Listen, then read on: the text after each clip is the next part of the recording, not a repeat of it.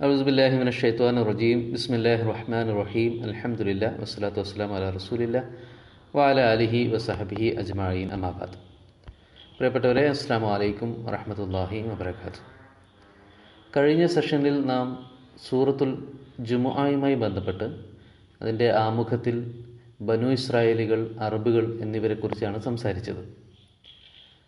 മഹാനായ ഖലീലുല്ലാഹി ഇബ്രാഹിം അലഹിസ്സലാം അദ്ദേഹത്തിന്റെ രണ്ട് പുത്രന്മാരായ ഇസ്മായിൽ ഇസ്ഹാഖ് എന്നീ രണ്ട് പ്രവാചകന്മാരുടെ വംശാവലികളാണ് അറബുകളെന്നും ബനു ഇസ്രായേലുകളെന്നും അറിയപ്പെടുന്നത് എന്ന് ഒറ്റ വാക്കിൽ പറയാം.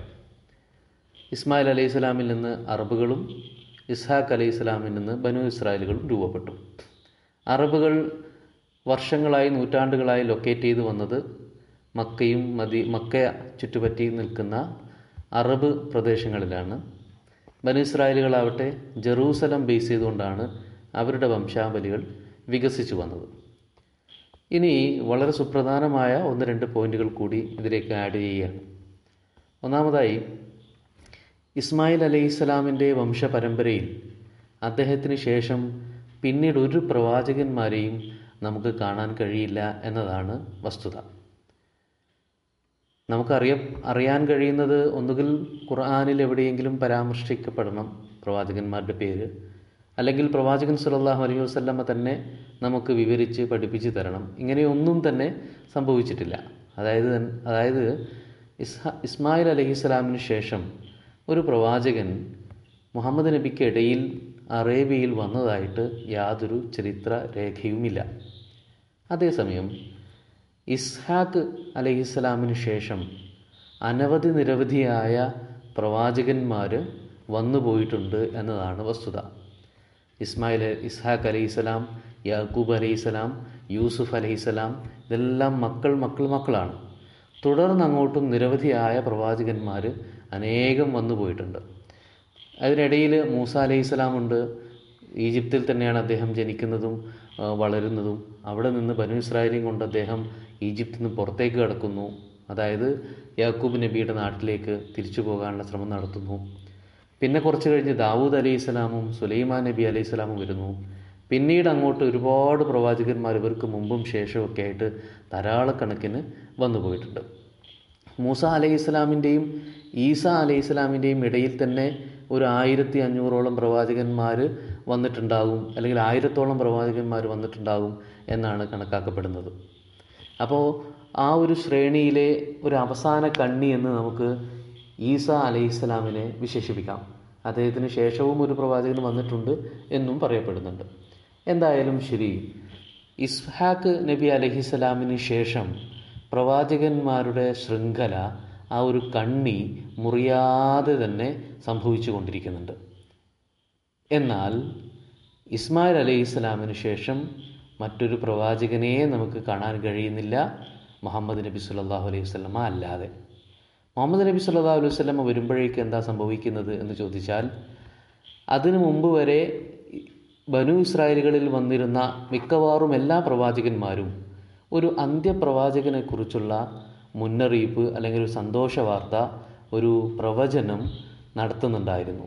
അതുകൊണ്ട് ബനു ഇസ്രായേലുകൾക്ക് നല്ല പ്രതീക്ഷയും വിശ്വാസവുമുണ്ട്. ഇനിയൊരു അന്ത്യപ്രവാചകൻ വരാനുണ്ടെന്നും ആ പ്രവാചകന്റെ കീഴിൽ നമ്മൾ ലോകം ഭരിക്കുമെന്നും ബനു ഇസ്രായേലുകൾക്ക് വിശ്വാസമുണ്ടായിരുന്നു. ഇത് മൂസാ നബി അലൈഹി സ്വലാമിനെ ഡയറക്റ്റ് അനുധാപനം ചെയ്യുന്ന ആളുകളെയാണ് യഹൂദർ അല്ലെങ്കിൽ ജൂതർ എന്ന് പറയുന്നത്.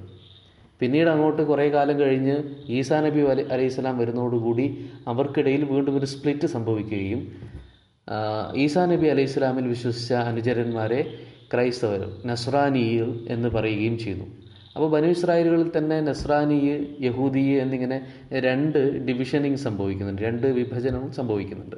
എന്നാൽ പോലും വംശപരമായി അവരെല്ലാവരും ബനു ഇസ്രായേലുകൾ തന്നെയാണ് താനും. അപ്പോൾ ഈ ബനു ഇസ്രായേലുകൾ എല്ലാവരും കരുതി പോരുന്നത് തങ്ങളിലൊരു അവസാന പ്രവാചകൻ വരാനുണ്ട് എന്നാണ്.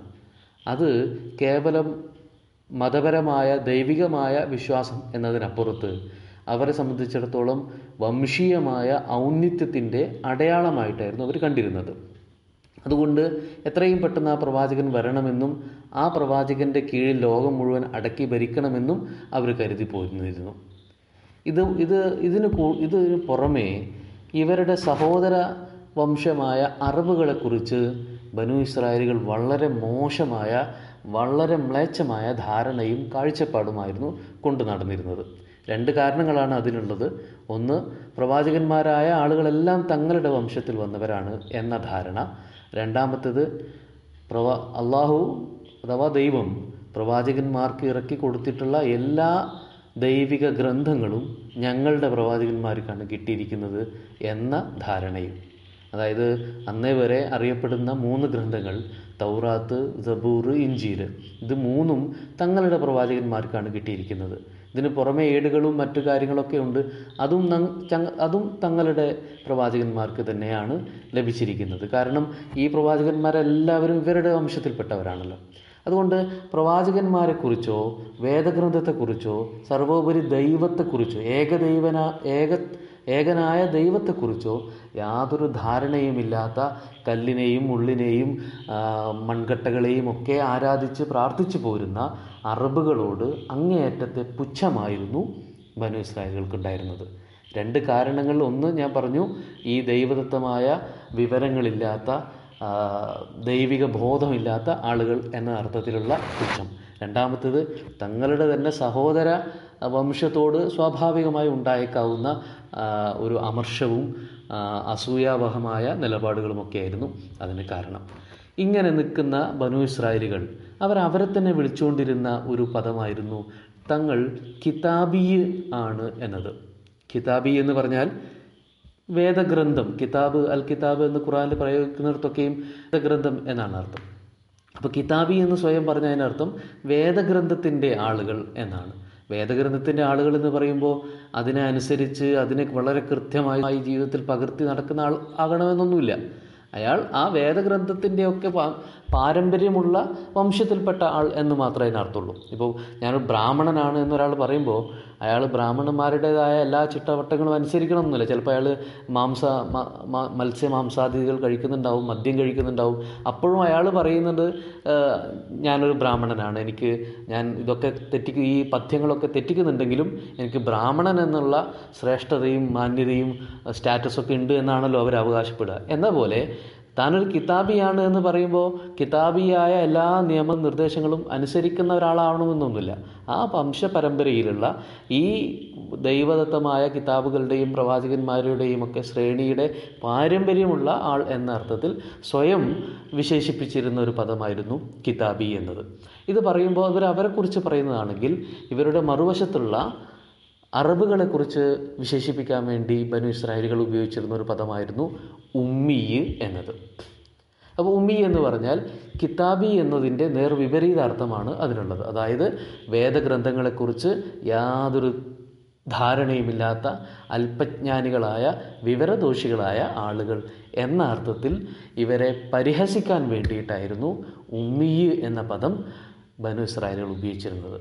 അപ്പോൾ സ്വയം കിതാബി എന്നും മറുവശത്തുള്ള അറബുകളെ ഉമ്മിയുകളെന്നും വിളിക്കുമായിരുന്നു. അപ്പോൾ ഉമ്മി എന്ന് വിളിക്കുന്നതിന്റെ പൊരുൾ എന്താണെന്ന് പറഞ്ഞാൽ അവർക്ക് വേദജ്ഞാനമില്ല എന്നതാണ്. അല്ലാതെ അക്ഷരജ്ഞാനമില്ല എന്ന അർത്ഥത്തിലല്ല. അക്ഷരജ്ഞാനമില്ല എന്ന് ഒരിക്കലും അറബുകൾ അംഗീകരിക്കുകയില്ല ബനു ഇസ്രായേലുകൾ അത് അങ്ങനെ ഒരു പേര് വിളിക്കുകയില്ല. കാരണം അറബുകളെപ്പോലെ സാഹിത്യത്തിലും എഴുത്തിലും ഒക്കെ നല്ല വിൽപ്പത്തിയുള്ള ആളുകൾ. അത് വളരെ പ്രശസ്തമായ കാര്യം കൂടിയാണ്. കാരണം അന്നേ തന്നെ നല്ല നല്ല കവികൾ ലോകമെമ്പാടും പേരും പ്രശസ്തിയുമുള്ള കവികൾ ഉണ്ടായിരുന്നു. അവരുടെ കവിതകൾ വളരെ സ്വർണലിപികളിലൊക്കെ എഴുതി കാബയിൽ പ്രദർശിപ്പിച്ചിരുന്നു. അവരുടെ കവിത പാരായണ അരങ്ങുകളിൽ വിദേശങ്ങളിൽ നിന്നുമൊക്കെ ആളുകൾ വന്ന് പങ്കെടുത്തിരുന്നു. ഇതൊക്കെ എല്ലാവർക്കും അറിയാവുന്ന കാര്യങ്ങളാണ്. പലയിടത്തും പല എഴുത്തുകുത്തുകളും കാര്യങ്ങളൊക്കെ ഉണ്ടെന്ന് മാത്രമല്ല ഈ അറബികളുടെ സഞ്ചാര സഞ്ചാരങ്ങളുടെ ഒരു വ്യാപ്തി കാരണം കച്ചവടത്തിനും മറ്റൊക്കെയുള്ള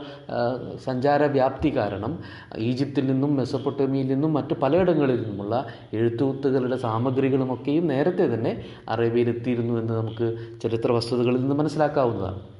അപ്പോൾ പറഞ്ഞു വന്നത് ഇവരെന്തുകൊണ്ട് ഉമ്മി എന്ന് അറബുകളെ വിളിക്കുന്നു എന്നതിന്റെ അടിസ്ഥാന കാരണം അത് വേദജ്ഞാനമില്ല എന്നതാണ്. ഈ അർത്ഥത്തിൽ തങ്ങളെ ഉമ്മി എന്ന് വിളിച്ചാൽ അത് അറബികൾ അംഗീകരിക്കുകയും ചെയ്യും. കാരണം തങ്ങൾക്ക് വേദജ്ഞാനമില്ല എന്ന് അവർ സ്വയം ഉൾക്കൊള്ളുന്നുണ്ട്. വേദം എന്ന് പറയുന്നത് ഈ ബനു ഇസ്രായേലുകളുടെയും അഥവാ ക്രൈസ്തവ ജൂതന്മാരുടെ ഒരു സ്വകാര്യ സ്വത്താണ് എന്ന് അംഗീകരിച്ചു കൊടുക്കുന്നതിൽ അറബികൾക്ക് യാതൊരു മടിയും ഉണ്ടായിരുന്നില്ല. അതുകൊണ്ട് തന്നെ ജൂതന്മാരിൽ നിന്നും ക്രിസ്ത്യാനികളിൽ നിന്നുമൊക്കെ അവരുടെ ദൈവദത്തമായ വിശ്വാസങ്ങൾ കഥകൾ അവരുടെ ധാരണകൾ കാഴ്ചപ്പാടുകളൊക്കെ കുറച്ച് കുറച്ചൊക്കെ ആയിട്ട് അറബികളിലേക്കും പകർന്നിരുന്നു.